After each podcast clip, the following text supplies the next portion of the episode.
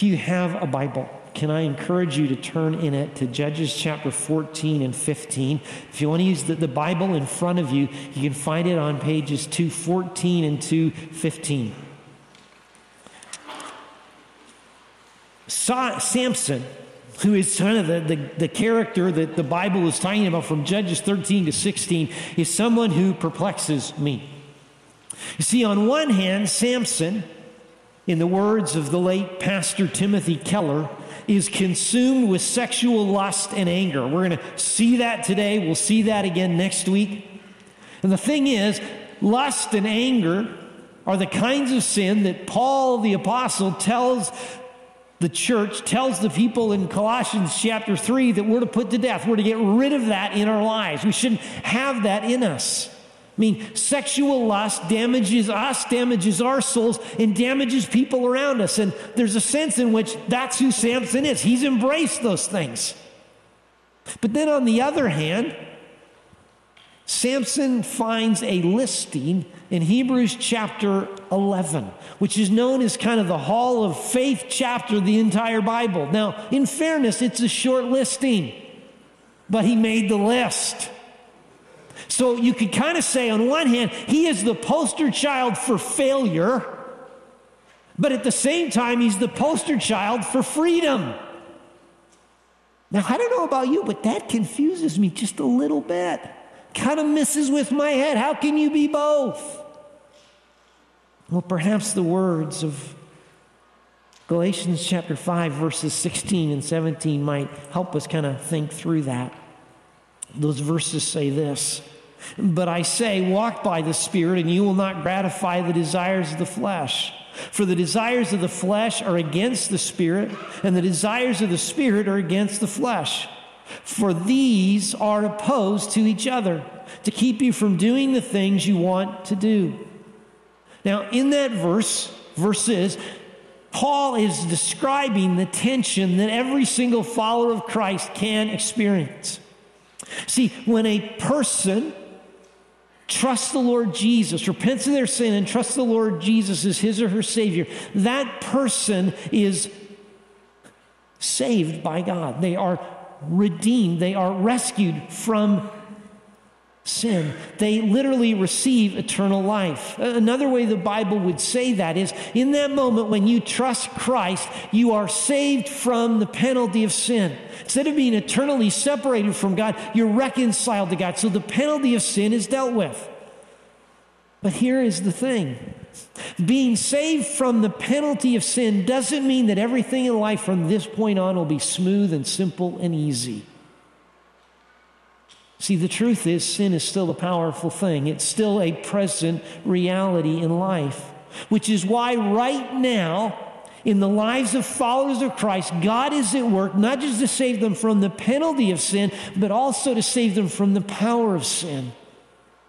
And the way God does that is by putting the Holy Spirit in the lives of His people. So if you've trusted Christ, guess what? The Holy Spirit comes into your life to help you. You say, Why do I need His help? Well, what we just read there. See, not only is the Holy Spirit in our life, but there's this thing called the flesh. Now, when Paul uses the word flesh there, he doesn't mean our physical bodies. What he's really talking about is that part of us that is bent in opposition to God. The part of us that wants to do the reverse of what God would tell us to do, which in essence means we've got the Holy Spirit on the one hand wanting to pull us toward freedom, and our flesh wanting to pull us toward failure. Now, I'm old enough or had kids at the right age. Both are a combination. There was the, a character used to be called Stretch Armstrong. And you could pull his arms out. My parents never bought me one. I can finally say that since they're both with Jesus. I can, you know, like, mom and dad never got me one of those. Well, the reality is they didn't need to get me one because when I trusted Christ as a high school student, I began to experience Stretch Armstrong, pulled in both directions. Which really, in that sense, I think, raises a question. How can you and I say no to failure, no to that pull, no to the flesh, and say yes to the Holy Spirit, yes to freedom, yes to living in the freedom I've received, you've received if you've trusted Christ? Now, as Solomon's life unfolds, sorry, not Solomon, Samson's life unfolds a little more in Judges 14 and 15. I think we can learn from Samson's struggle four steps, four positive steps we can take from his struggle that would help us walk by the Spirit, in the words of Galatians 5, help us walk in the freedom that God has for us, to live and experience that rather than failure. So we're talking about four steps this morning. What are those? Step number one would be this. If we're going to walk in the freedom and be led and say yes to the Spirit of God, step number one would be to operate from God's values, not yours, not mine. Now, Judges 13 ended by saying that God was stirring, that the Spirit of the Lord was stirring Samson. Okay, that sounds like very much a freedom thing. Stirring him. Good, the Spirit of the Lord's doing it. But that's not the only thing that was tugging at Samson. Verse 1 of Judges 40, 14. Samson went down to Timnah, and at Timnah he saw one of the daughters of the Philistines. Verse 2. Then he came up and told his father and mother, I saw one of the daughters of the Philistines at Timnah. Now get her for me as my wife. Now, let me be very clear. It'll be all he did is he saw this woman. He didn't know her. He didn't really even know his name, her name most. Like he just saw her and said, "She's the one for me. Get her." Verse three. But his father and mother said to him, Is there not a woman among the daughters of your relatives or among our people that you must go to take the wife from the uncircumcised Philistines? But Samson said to his father, Get her for me, for she is right in my eyes. I mean, Samson made this demand get this woman for me, because that's kind of how it worked. You'd have your parents broker a deal to make it happen. But they're horrified by what he's asking. I mean, the Philistines were Israel's oppressors. I mean, how could he marry the enemy? How could he do that? Well, want us to think about something that kind of makes Samson's account a little bit of an oddity in the book of Judges. See, in Judges, back in Judges chapter 10, verses 7 and 8, it links the Philistines to one year, one year of crushing and oppressing Israel. Then in chapter 13, verse 1, we looked at last week, says that Israel was put into the hands of the Philistines for 40 years. But there is zero mention, no mention at all of the Philistines oppressing Israel. And then you come to the beginning of chapter 14, and like Samson's hanging around, going down into the Philistine part of the country, and he's like, Hey, I want this woman. And in his eyes, that's an okay thing. Now, to put all those kind of pieces of data together, what it seems like is they may have oppressed them once, yes, for one year, yes. But since then, it almost seems like the impact of the Philistines on Israel was to entice them, was to say, hey, we invite you to be like us. We invite you to join us. We invite you to participate with us. And Samson seemed kind of good with that idea. I mean, by his values, she's right in my eyes. She's who I should have. So, to Samson and his values, joining the Philistines is a great idea. You see, Samson figured his values, his value judgment is what really mattered, not God's. He didn't really seem to care that God had said in Deuteronomy chapter 7, verse 3, not to intermarry with the nations in the promised land. He kind of skipped that because, see, his values said, She's right in my eyes. I think you and I need to learn a lesson from Samson at this point. See, the first step for us to be saved from the power of sin, to lean in the direction of freedom and the Holy Spirit instead of failure. For us to be, in that sense, saved from the power of lust and anger in our lives is to operate according to God's values, not our values, not the values of the broader culture around us. If we're going to apply this to our lives, we need to remember what Jesus said in the Sermon on the Mount in Matthew 33, and that is we are to seek first God's kingdom and God's righteousness, not ours.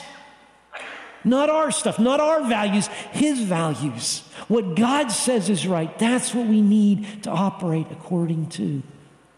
See, if we're going to align with the work of God, the work of freedom that we can't do on our own, but He can do in us, and we can align with that, we need to seek His kingdom. We need to seek His values. Which means we need to face a question and answer a question. What is it that you and I are seeking? What is it that you are seeking? Step number two. We need to operate according to God's values, not our. We need to seek His values. But step number two is we need to trust that God is working for our freedom. And as you read chapter 14 and 15 and, and really into chapter 16, it seems like that Samson and his lust and his anger, they, they just seem to be in the forefront of these chapters. Okay, that's what's sort of very obvious to see. It's not hidden by any stretch. But even though that's true, even though they're on the forefront, that does not mean in any way that God is not working because God is still working. He's working to bring freedom through Samson's issues and, in some sense, maybe despite Samson's issues, despite what Samson is doing. Look at verses 4 to 6 with me.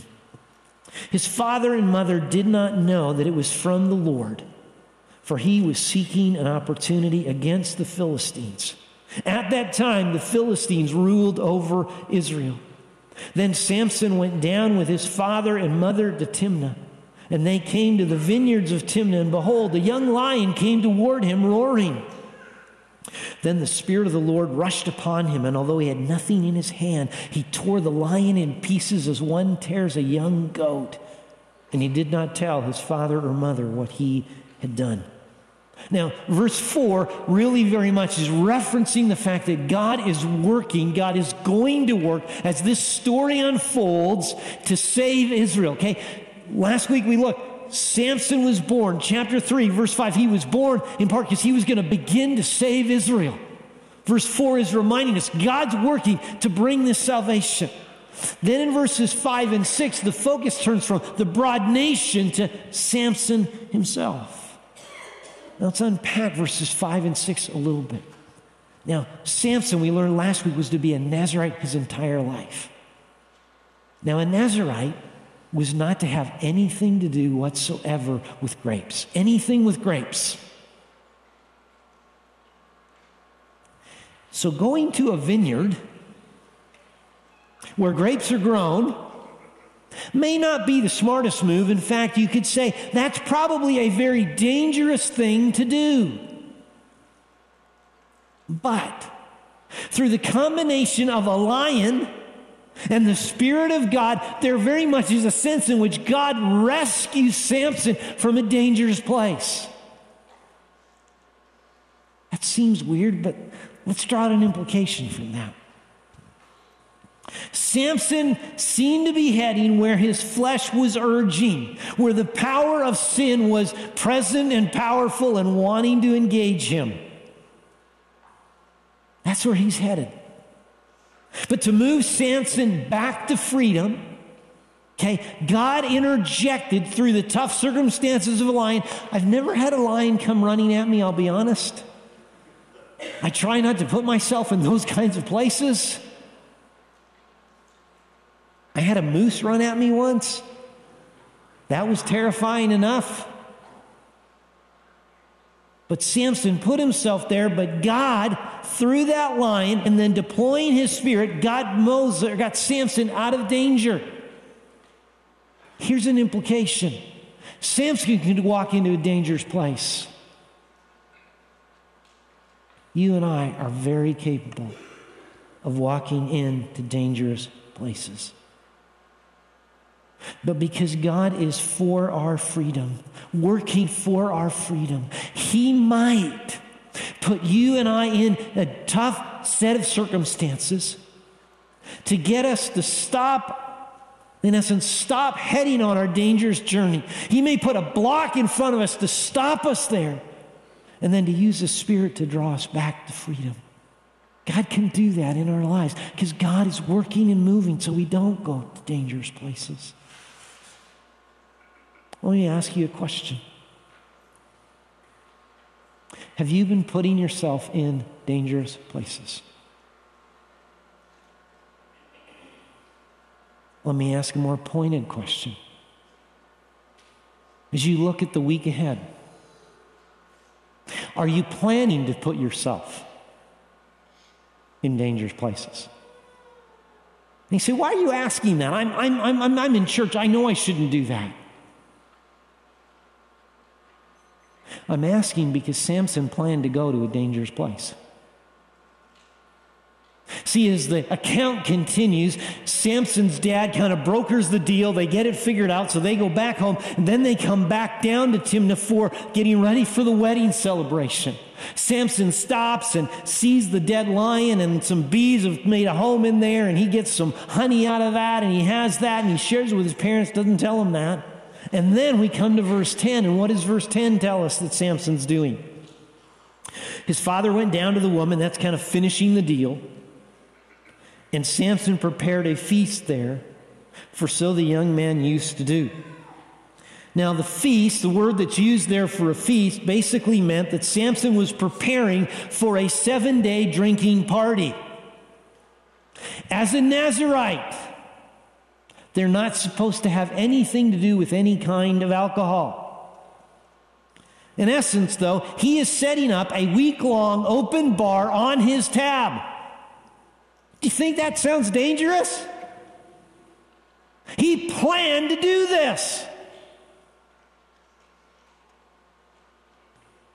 And maybe because he liked being in this place of danger and he was being kind of pulled towards that, and maybe lubricated because of all the alcohol, He's like, hey, I want to do this riddle thing. And really, it's, it is a riddle, but it's also basically he's getting into gambling. Just so you know, gambling is not wise, it's dangerous. It's another step towards danger, it's another step towards letting the power of sin suck us in. Verses 12 to 14. And Samson said to them, Let me now put a riddle to you. If you can tell me what it is within the seven days of the feast to find out, then I will give you 30 linen garments and 30 changes of clothes. But if you cannot tell me what it is, then you shall give me 30 linen garments and 30 changes of clothes. And they said to him, Put your riddle that we may hear it. And he said to them, Out of the eater came something to eat, out of the strong came something sweet. And in three days they could not solve the riddle. Now, that you could say that just seems like a fun game, right? I mean, when Samson got there, they decided he needed to have sort of a I was going to say bridal party, but I guess that's the right word. It's the groom party. And they gave him 30 guys. And so they were just having fun, right? They're just playing a game. You know, boys will be boys. Folks, this is a huge step towards greater danger. It's kind of heading in a path. Because what happens? Well, look at verse 15.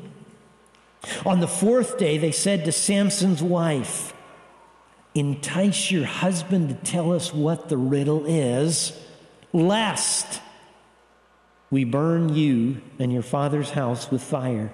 Have you invited us here to impoverish us? Because Samson put himself into danger, he also put his wife into danger. He put her into a spot where she's thinking her only option is to demand and manipulate from him. And she does. She pushes. She wiggles around. She does things to charge things in his life. Please don't miss the implication. If you play with fire, you will get burnt by fire. Real quick story. Sixth grade. We were supposed to do this science experiment with candles. Meant the candle was burning. I would not say I am the smartest person in the room by any stretch. Had some paper towels.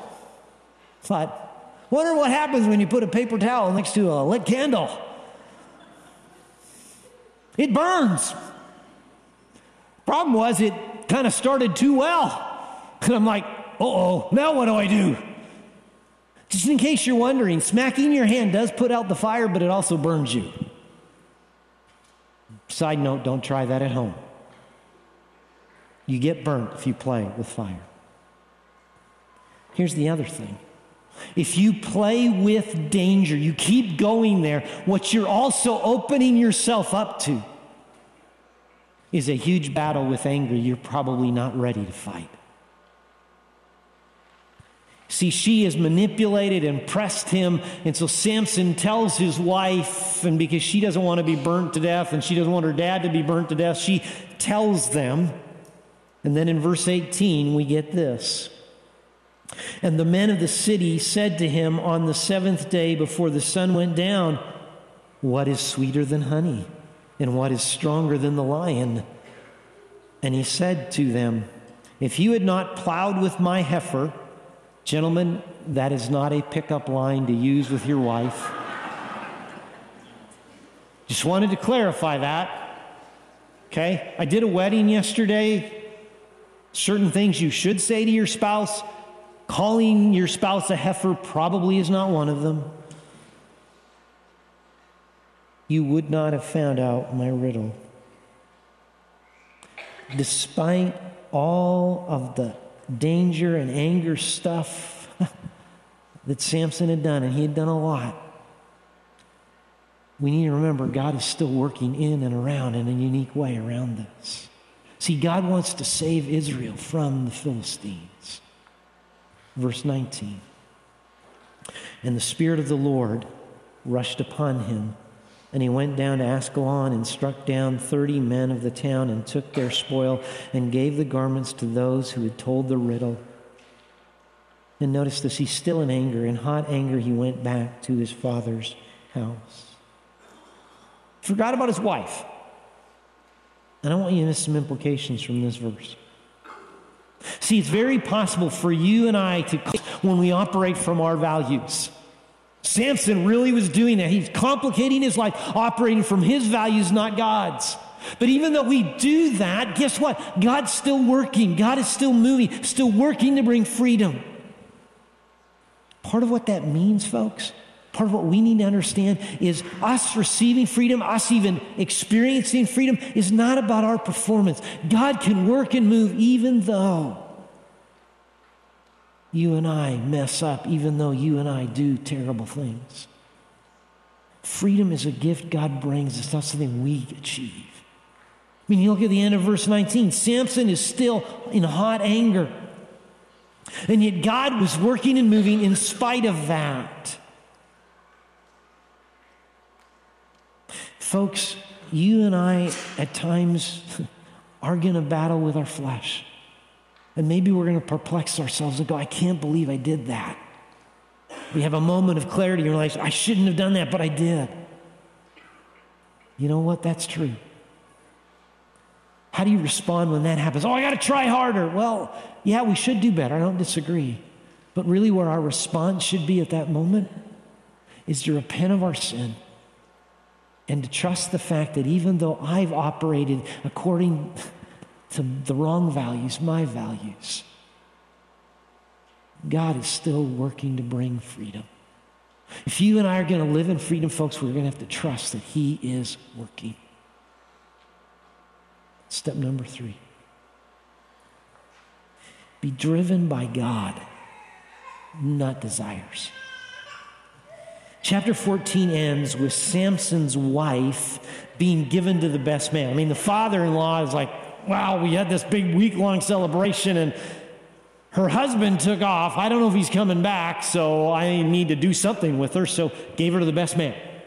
How's that going to go? Is that going to go well? Chapter 15, verse 1. After some days, at the time of wheat harvest, Samson went to his wife with a young goat. Some men would bring flowers or chocolate. He brought a goat. And he said, I will go into my wife in the chamber. But her father would not allow him to go in. Now, Samson had issues with anger, but he also was driven by sensual desire. He wanted this woman and he was going to have her. But his father in law at least had some standards. He'd given her away to another guy, so that was not something that should be going on. So the father in law says, Hey, you know, I've got a second daughter and she's better looking. Why don't you take her? You know, the father in law was trying to smooth this all over, thinking that would do it. Well, Samson had another idea. He didn't like that he couldn't go in, but he had another idea. See, instead of recognizing the impact of his actions, that he had set this up, he was denied because he'd walked away from his wife. He didn't see it that way. Instead, he let his sensual desire to turn into now anger again.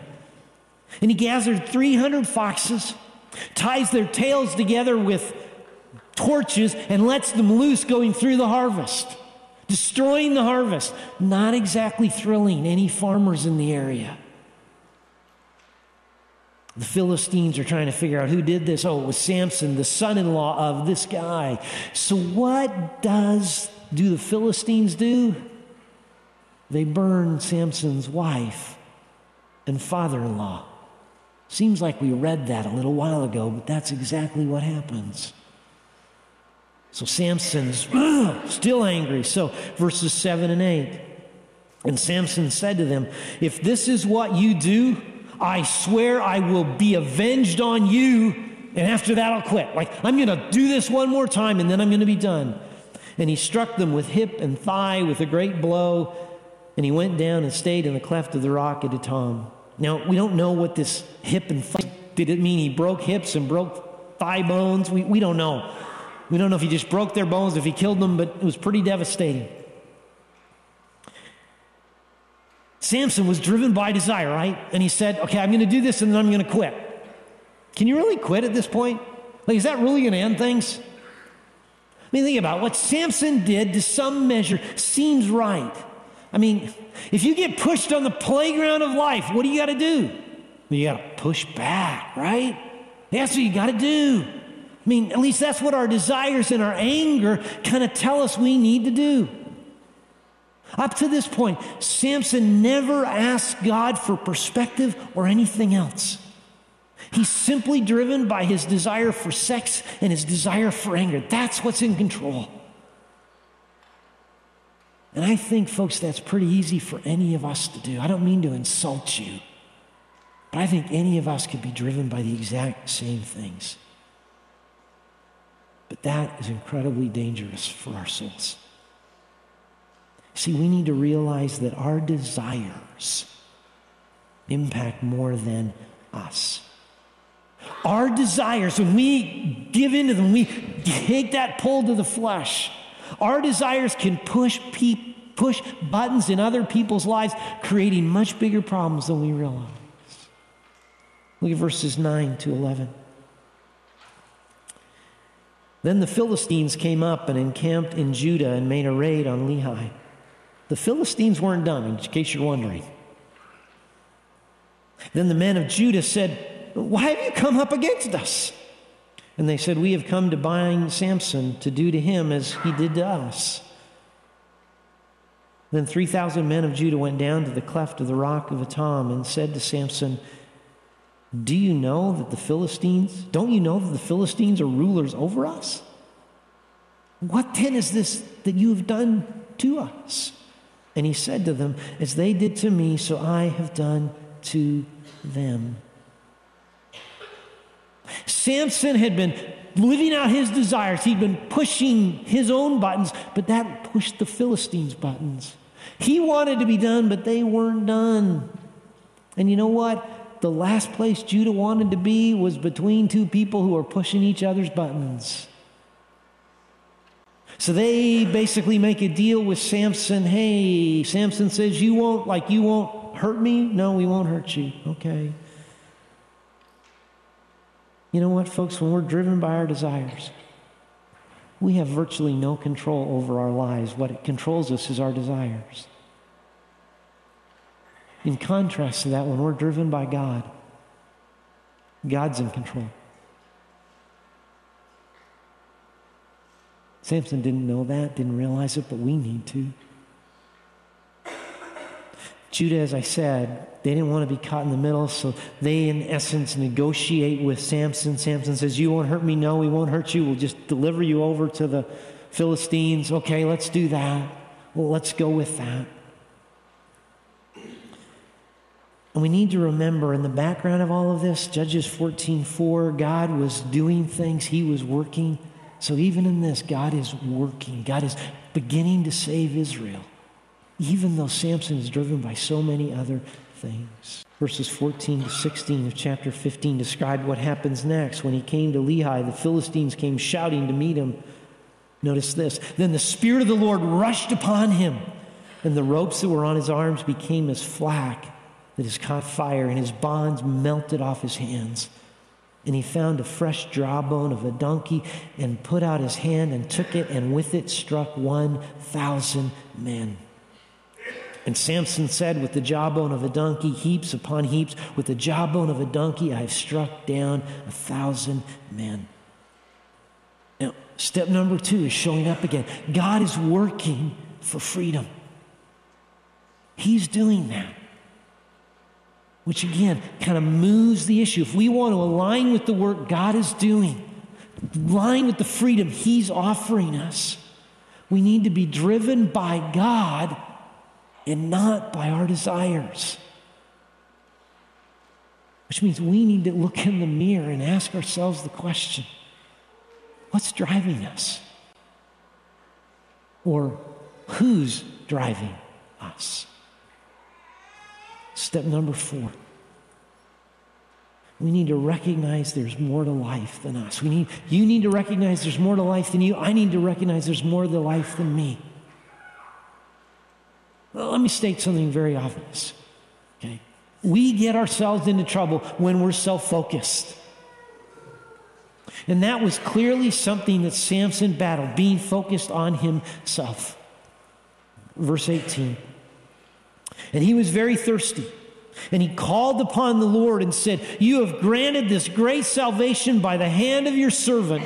And shall I now die of thirst and fall into the hands of the uncircumcised? This is the first time we have a record of Samson acknowledging God's hands working. Okay, he seems to understand God was doing something, God was making this freedom thing happen. But in the same moment, he very quickly expresses what feels like a self focused kind of a thing that has the aroma around it of doubting God. Now, to be fair to Samson, I have never killed a thousand men in hand to hand combat. I know for some of you that may be like a surprise. You haven't? No, I haven't. But I think if you did, I can understand being thirsty. Like, I can get that.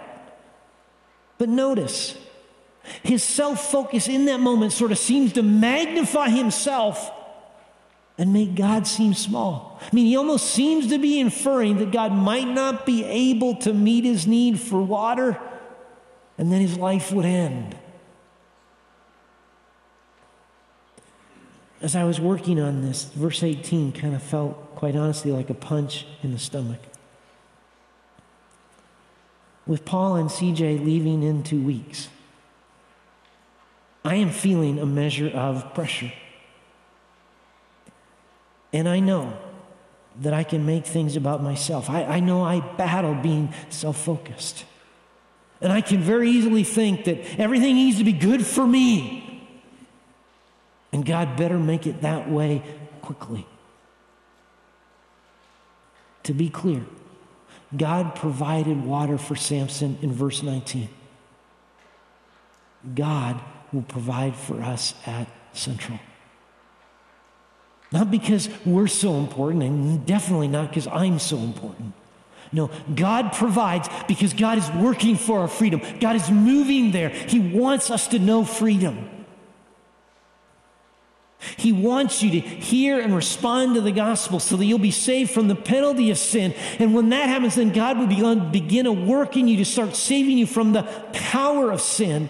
And God will continue that work until either you die or the Lord Jesus returns, when God will ultimately save you from the presence of sin for all eternity and all of the hurt and all of the pain and all of the anguish and all of the sin, all those things that are marking life right now will be done.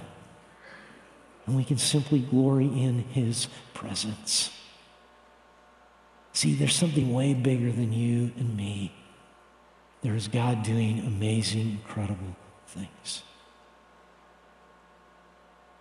Folks, I'm assuming, like me, you don't like being perplexed. That's where we started. So let me try to land the message by offering some measure of clarity. First, let me be clear we will struggle as followers of Christ. We will battle inside of us the, the power of sin, the, the tension of the flesh pulling us toward failure, and the Holy Spirit pulling us toward freedom. That's why these steps one, two, three, or one, three, and four, we need to do again and again. We need to keep there. We need to learn those lessons and live those lessons out. Second, God is still working. Now, part of what God is doing is He is going to accomplish His big plan for all of creation.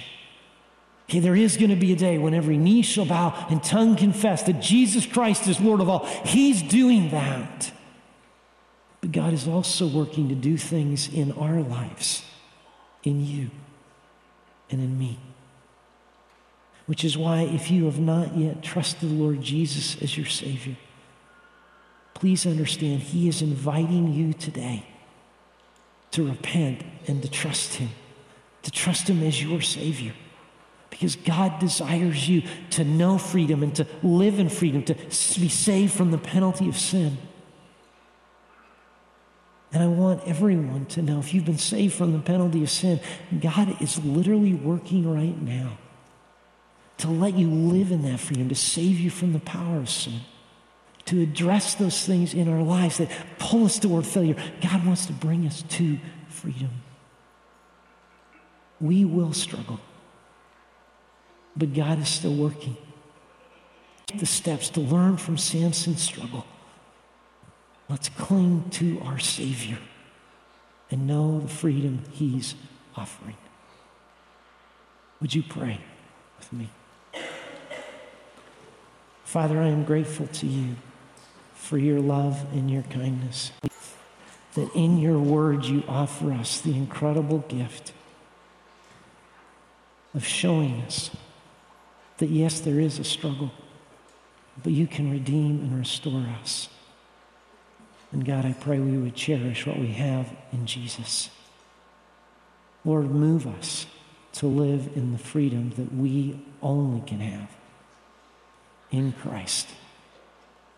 In the midst of the tension of life, may we embrace what you teach us. May we lean on your Spirit and your Son, Father, so we can walk in the freedom you offer. In Jesus' precious name we pray. Amen.